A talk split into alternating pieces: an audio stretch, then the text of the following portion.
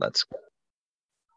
Right, ladies and gentlemen, welcome to Daily Power Parsha featuring Shaya Solish and myself. Oh, hold on. Second, we have a special guest here. Shalom, say hi to our, our DPP friends. Now what? What are you going to say now? Awkward. I kept him on a little too long. Okay. Uh, he yeah. really does look older. It's you know. yeah, it's that bar mitzvah, the whole bar mitzvah situation. Yeah. Um. Okay. Uh, let's jump in. So this Torah portion is Vayeshev. Oh, by the way, I told my kids I'm gonna, we're going to keep it a little bit shorter so that they can resume their car experience. Okay. So um, we are going to pick up today Vayeshev back with the story of Yosef. We took a a bit of a, a segue. We had a bit of a break with the Yosef story to read about the Yehuda story, the Judah story. Tamar. That was yesterday. So today we're back to Yosef. The last time we met him, he had visited his brothers. Remember this story? Chum? Chum. What happened? Yeah, he had visited his brothers, and his brothers wanted to um, his brothers wanted to um, to kill him. Instead of killing him, they threw him to a pit. Instead of leaving him to die in a pit, they told him he makes his way down to Egypt. Life like so. Let's jump in now. to share my screen and hold on. And hopefully we will get this going. Here we go. Okay. You guys see that? Um Vayeshev, Genesis yes. chapter 30. Yes. Okay, amazing. All right, here we go. Now the Torah tells us Joseph, Joseph, have been brought down to Egypt. And remember, there were the Midianite caravan, the Midianites, the the Ishmaelites. We're not even sure who, what, where, when, but the Ishmaelites sold to the Ishmaelites brought them down to Egypt. There might have been other hands involved. Either way, at the end of the day, Yosef ends up in Egypt. Okay, and Potiphar, uh, Pharaoh's chamberlain, chief of the slaughterers, an Egyptian man, purchased him from the Ishmaelites who had brought him down there. We said this last time as well. Yosef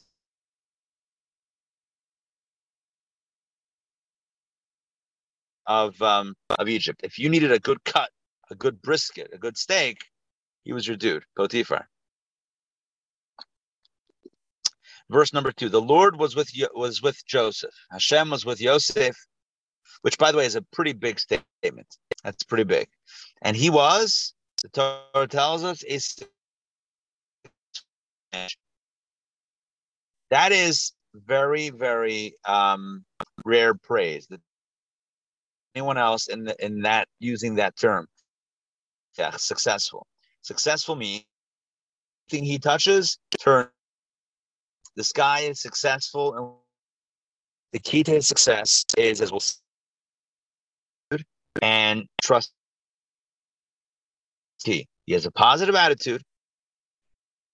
Can't break him. Guys, he's hunted by his brothers.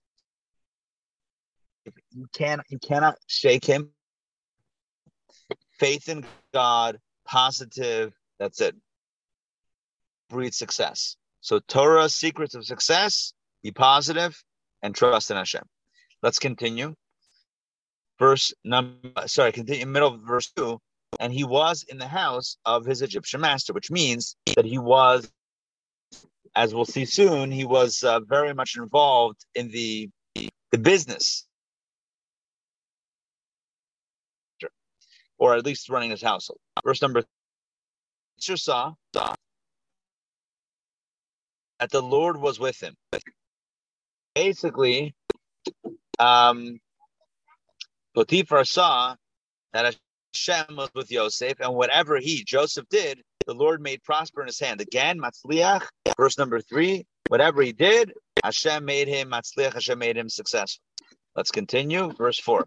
So, in other words, his success was not lost on his Egyptian master Potiphar. Verse 4 And Yosef found favor in his eyes, in the eyes of Potiphar, and Yosef served him, And he, Potiphar, appointed him over his house, and all that he had, he gave into his hands. So now, success breeds success.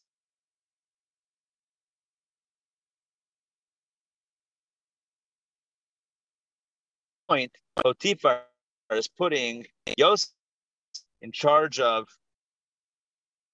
the entire house, the entire uh, the entire estate, running everything. He's so good. He's running the show. Verse number five. Now came to pass that since he had a house and over all that he had, the Lord Egyptian for Joseph's sake. So in other words, because Joseph was blessed by Hashem, right? No, I'm sorry. Uh, because because Potiphar had appointed him over his, his, over over all of his affairs. So God blessed the house of the house of the Egyptian, the house of Potiphar. Let's continue. The blessing of the Lord was in all that he had in the house and in the field. Okay, so this is where the blessing is not only in the things directly, but even indirectly, the blessing is um, is is is prevalent. Verse number six. So Potiphar left all that he had in Joseph's hand, and he knew nothing about what was with him except the bread that he ate. Now, there's different interpretations of what that means. On, on, on one level, on a simple level, it means that Potiphar trusted Joseph so much that he totally gave to Joseph autonomy to do whatever he needed, whatever he wanted, and all he all he knew was that uh, Joseph did his work and he ate something and that was it. I mean, he, he was he didn't get involved. He didn't micromanage. He delegated. He completely gave over responsibility to uh, to Yosef. Let's continue, and we have here a very interesting conclusion to that, which is, and Yosef had handsome features and a beautiful complexion. So this sets up the story with Potiphar's wife, which we'll get to in a moment. But the point here is that uh, Yosef is, is successful Hashem is with him. Hashem is blessing him. Potiphar notices, puts him in control, in, in charge of, of, of all the household affairs, etc. Now, I, I, have to tell you another commentary on um, on on what it means that that uh, he knew nothing about what was with him except the bread that he ate.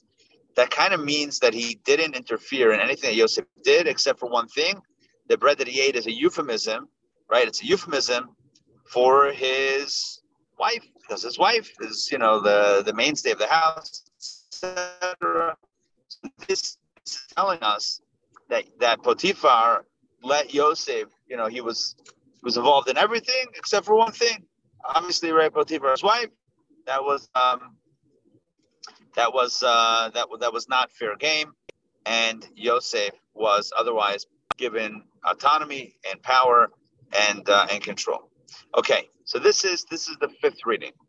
We're about to get into reading number six. It's a fairly short reading, as you just saw. Um, again, just to highlight a few things that we saw. Number one, success. Success is due to two things: the positivity and. And um, when a person trusts and has faith and is positive and creates a positive energy, others take notice and others want to give you Others, others trust in you when you trust in Hashem. That's really the idea. When you trust in Hashem, others necessarily will trust in you. Okay, let's continue reading number six, the drama of Potiphar's wife. Genesis chapter 39, verse number seven. Now it came to pass after these events that his master's wife lifted up her eyes to Joseph and said, Lie with me. She said she wants to marry Joseph. But he refused. And he said to his master's wife, Behold, with me my master knows nothing about anything in the house, and all he has given, and all he has, he has given into my hand. In, in other words, the your husband, so I can't betray his trust. Certainly, that's uh, that's something that that that I cannot do. Verse number nine, Yosef continues to plead his case. In this house, there's no no one greater than I, and he has not withheld anything from me except you insofar as you're his wife. In since you're his wife, so you're the you're, obviously you're you're his wife, and, and that's it. Now, how can I commit this great evil and sin against God? So he's reasoning with her and saying, "How can I marry you if uh, if Sugazun, Sugazun. If um, you know it's not right, it's a sin against Hashem. It's betraying the trust of my master, of your husband Potiphar, etc. Now came to now came about verse number ten when she spoke to Yosef day in and day out that he did not obey her to lie beside her and be with her, which which uh, the commentators explain, even not to marry her, even just even just to um, to have a relationship with her, even just to um, to have a close relationship with her, he refused. So, but she was asking him every single day, day in and day out. Verse number 11. And it came about on a certain day that he came to the house to do his work, and none of the people of the house were there in the house. So now here's an opportunity. She has Joseph alone in the house. Now she can really pester. Now she can really bug him. Verse number 12. So she grabbed him by his garment, saying, Lie with me. But he left his garment in her hand and fled and went outside. So she says, Be with me. And he says, No. And he runs outside. And all she's left is holding his coat or jacket or shirt or whatever it is, some garment she's holding. And he ran, and that's what she has. Verse 13. So he foiled her plans. Verse 13. Now it happened when she saw, by the way, I should mention we always mention when every time we, we study the story, it's important to mention. The Talmud says, and the mystics tell us that Potiphar's wife actually had noble intentions, even though it sounds like she's trying to do this, you know, this great sin, marrying Yosef when she's already married, etc. So, nonetheless, our sages tell us that no, she actually had good intentions. Why?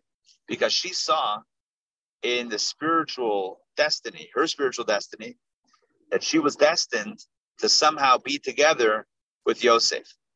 And so she wanted to make it happen. What she didn't realize is her astrology or whatever her, however she divined that, however she knew that, the lines were crossed a bit. It wasn't her that was going to marry Yosef, it was her daughter. Awkward mistake. Anyway, but she wanted to marry Yosef. Turns out, and this is actually the story plays out, is her daughter ends up marrying Yosef. But again, she had intention based on what she thought was supposed to be the destiny, the spiritual and, and practical, physical destiny intertwining their lives. But it was going to happen in a different way.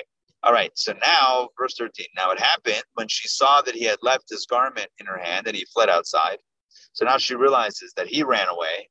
Now she's the one that like got rejected. So she's now going to take a little bit of revenge. The ultimate revenge she accuses him of a crime. Verse 14, she called to the people of her house, saying, uh, sorry, she called to the people of her house and she spoke to them. I guess there were other people, other assistants and some workers in the house. And she said, Look, he, my husband, brought us a Hebrew man to mock us. He came to me to lie with me, but I called loudly. In other words, he was trying to hurt me, and I screamed out. And it happened verse 15 that when he heard that I raised my voice and called out, when he heard that I was screaming because he was attacking me, that he left his garment beside me and he fled and went outside. So she completely gives, she completely obviously gives a distorted narrative.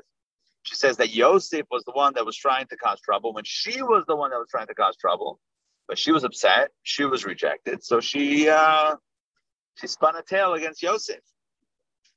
Verse 16. So she accused him of trying to hurt her.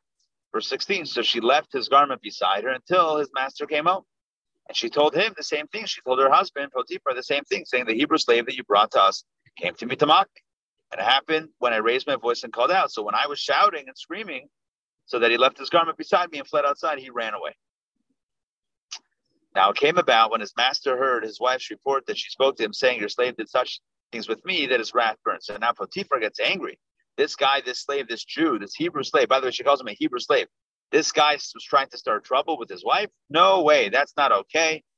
And he gets very angry at Yosef. So understand how now the Yosef story turns 180 degrees because Yosef had been successful. He was loved by his master. His master trusted him. And now his master is really upset. Verse 20. So Yosef's master took him and put him into prison. So now not only is he a slave, but he's a prisoner on top of this. So he was always a slave, right? In Egypt, he was a slave. Even when he was successful, he was still the slave of Potiphar. But now he's a convicted criminal in prison. Pretty, uh, pretty bad. Pretty bad for Yosef. So he has Yosef's life has the high, the low, the high, once again, the low. Let's continue verse 20. I will start again. So Joseph's master, Potiphar, took him and put him into prison, the place where the king's prisoners were in prison, and he was there in prison. How many times to say the word prison? One, two, three, four. Four times prison is mentioned in this verse. Let's continue. Does it allude to the four exiles? Perhaps. Either way, Yosef is now found alone, a slave, framed for a crime he did not convict, he did not commit, and imprisoned in a dungeon in Egypt. No one knows about him. No one cares about him. No one remembers him. No family, no friends, no no advocacy. The um, Egyptian or the Egypt Innocence Project has not yet launched. This guy has no one to defend him. He's completely alone. Verse 21, once again, the Torah reminds us why Yosef is Yosef, why he's the bomb. The Lord was with Yosef. Hashem was with Yosef, and he extended charisma to him. Hashem blessed him with a lot of charisma, and he gave him favor in the eyes of the warden of the prison. Even in prison, even in Egypt, even as a slave, even as a falsely convicted criminal, even as a forgotten son and forgotten brother, he rises to the top. He has charisma, he has charm, he finds favor in the eyes of the warden. He never loses the twinkle in his eye and the smile. He never loses his spirit. You cannot kick, squeeze, you know, pull the spirit, that, that positivity out of Yosef. Wherever he is, he's got it. Hashem blessed him with it. He trusts in Hashem. He stays positive when it's impossible to. Stays, stays positive. He is positive, and he rises to the top. Verse 22. So, since the warden likes him, so the warden of the prison delivered all the prisoners who were who were in the prison into Yosef's hand. Once again, Yosef is put in charge of everything that's going on. It happened with Potiphar, and now it's happening again with the prison. Yosef is now in charge of the prison. And whatever they did there, he was the one who did it. So if there was a Hanukkah party, who do you think was arranging the party? It was Yosef, joking. Yosef was the one that did everything that happened, all the activities, all the, the goings on. Yosef was, he was the guy. And once again, it's perfectly mirroring the story of Potiphar. The warden of the prison did not inspect anything that was in Yosef's hand. In other words, delegated. You could, he was a Yosef was a guy that you could trust. You gave him a job, you gave him the responsibility. You did not need to send an email saying, "Just want to check and make sure you got this covered." It was covered. It was done. The warden of the prison did not even inspect anything that was in his hand. Didn't double check. Didn't check anything. He was trusted. He was he was solid. If he was in charge, it was done. For the Lord was with him, and whatever he did, the Lord made him prosper. Once again, this is the third time the Torah tells us that he was matzliach, that he was successful. I need to highlight this. I said it last year. I, I know that I said it last year because I, I can't read these verses without saying it, so I'm sure I said it. I've already said it once today. There's no other character, no other person in Torah who the Torah refers to as Ish Matzliach, as a successful man. What are the ingredients? If Yosef was going to write a bestseller, Joseph's Yosef's secrets to success, what would he write? He would write the following two things: stay positive, trust in God. That's it. Okay, it's a short read, very short read. Stay positive, trust in God. And by the way, the latter leads to the former. When you trust in God, you can stay positive. Sorry, not you can. You you will stay positive. And when you trust in God and you're positive, and that breeds success, everyone trusts you and everyone likes you. It creates a positive aura, positive vibes. Trust begets positivity, which begets positivity, which begets trust.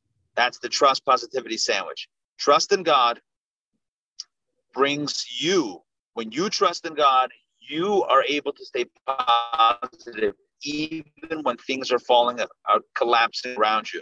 You trust in God, you can stay positive.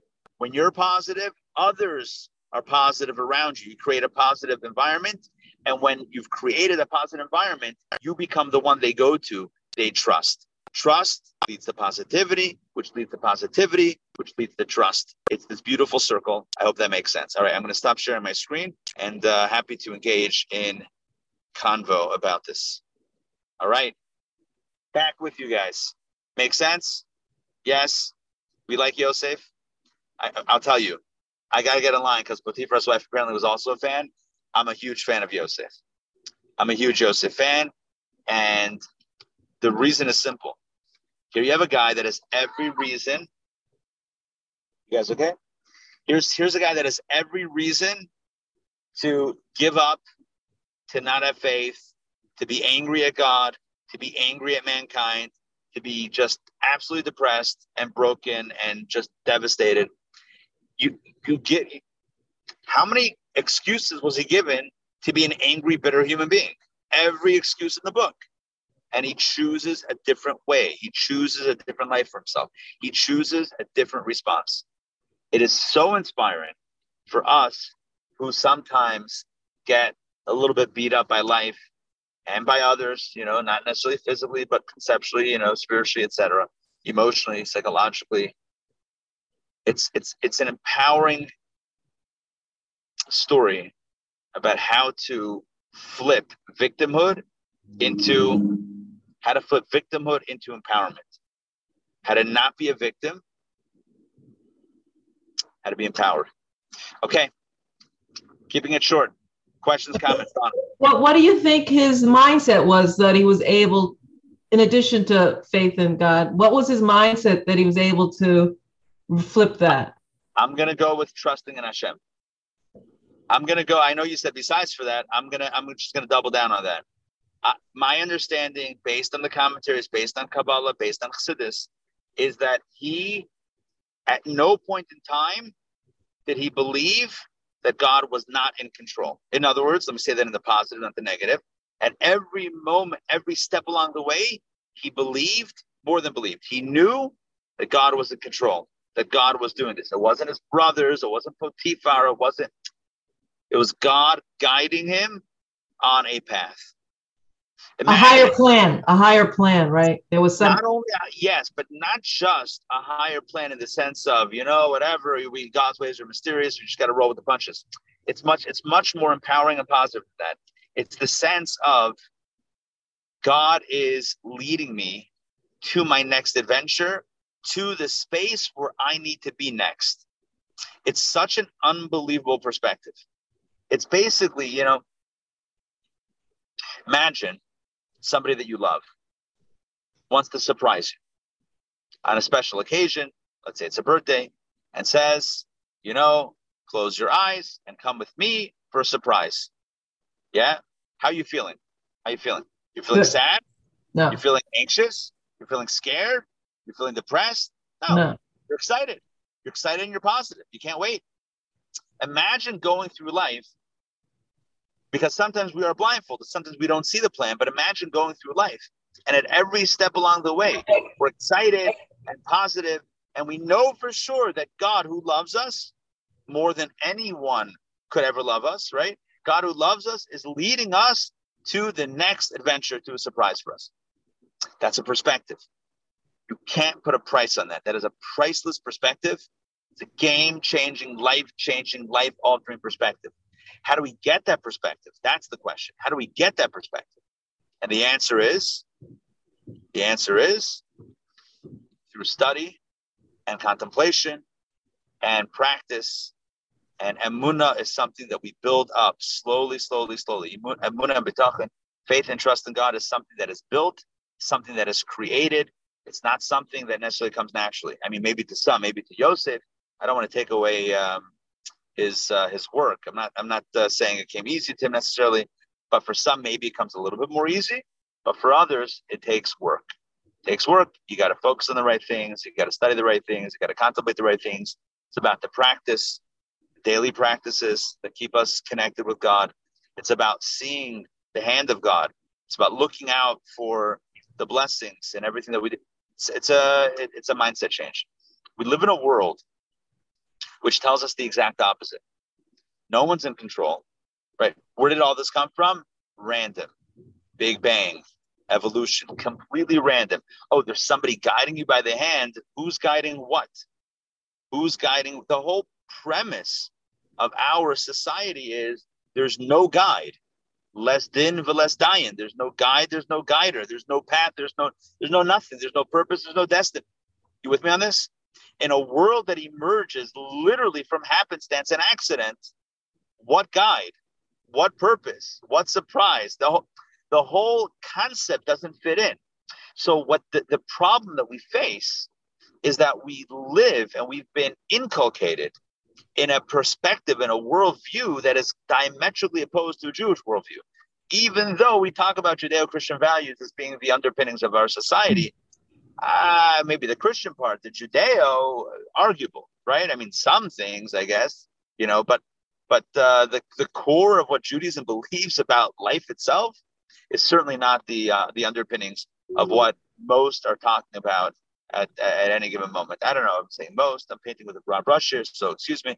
But either way, we live in a world in which the dominant theories contradict everything we spoke about today. So what I'm my point is it takes work. It's not gonna it's not necessarily gonna come easy. How do we get to that place of trust? Okay.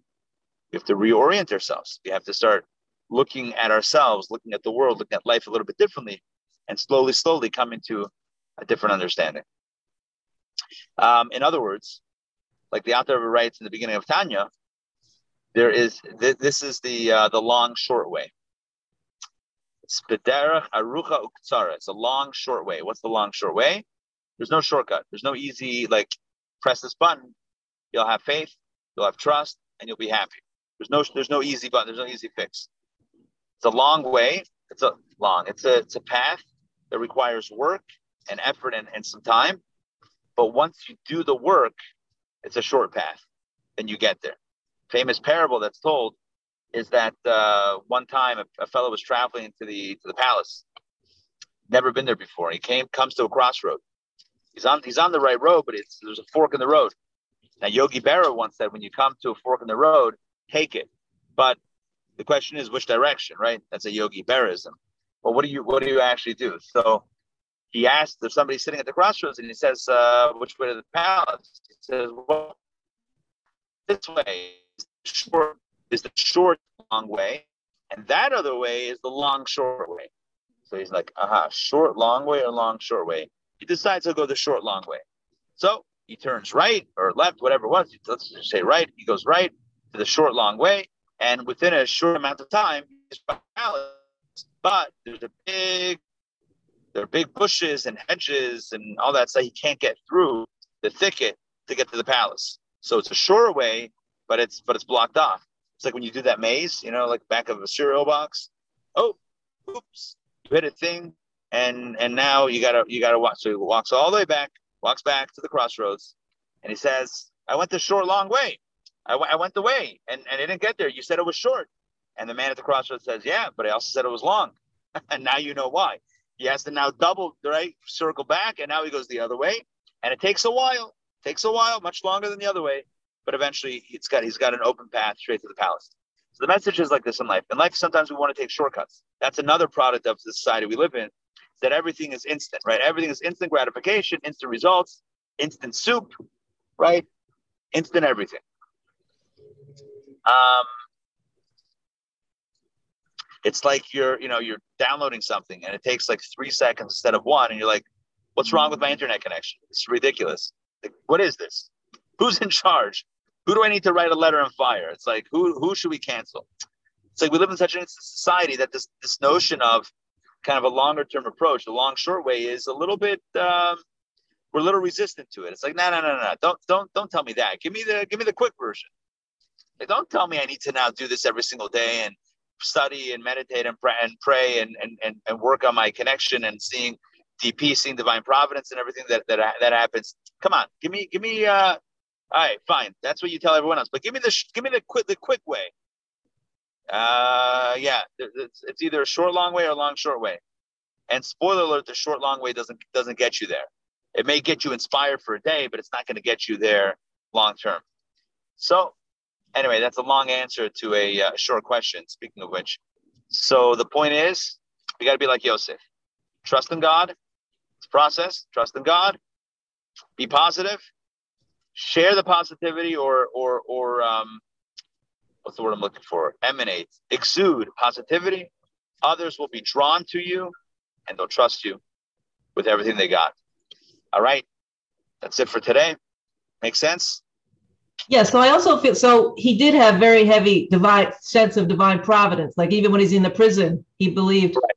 he was there to make an impact, a positive impact. Yeah, yeah, yeah. If he believed that he was just a prisoner, why would he lend a hand? Why would he do anything? Why would he step up? Why would he even be? He would just languish in his bed all day. I mean, it's just a very on a very practical level. He has a completely different perspective. Completely different perspective. I'm here. I have a purpose. Clearly, I'm here for a reason. Let's go. Game on. Anyway. All Thank, right. Thank you. Pleasure, pleasure, pleasure, pleasure. Sandrine, Donna, Sarah. Oh, Sandrine says, thank you to, for Leah for drive. Thank you to Leah for driving so we can. there you go. That was Leah saying hi. Excellent. This is true, by the way. This is true. Thank you, Leah. And um, thank you all for joining tonight 7.30 we're on a zoom only torah studies if you can make it erev turkey day we'll be on um, the secret of sand and pebbles knowing when to hold them and when to fold them tonight 7.30 with my spring water i say l'chaim right. Bye, Sarah. Bye, Sandrine. Bye, Donna. I'll see you guys. Bye.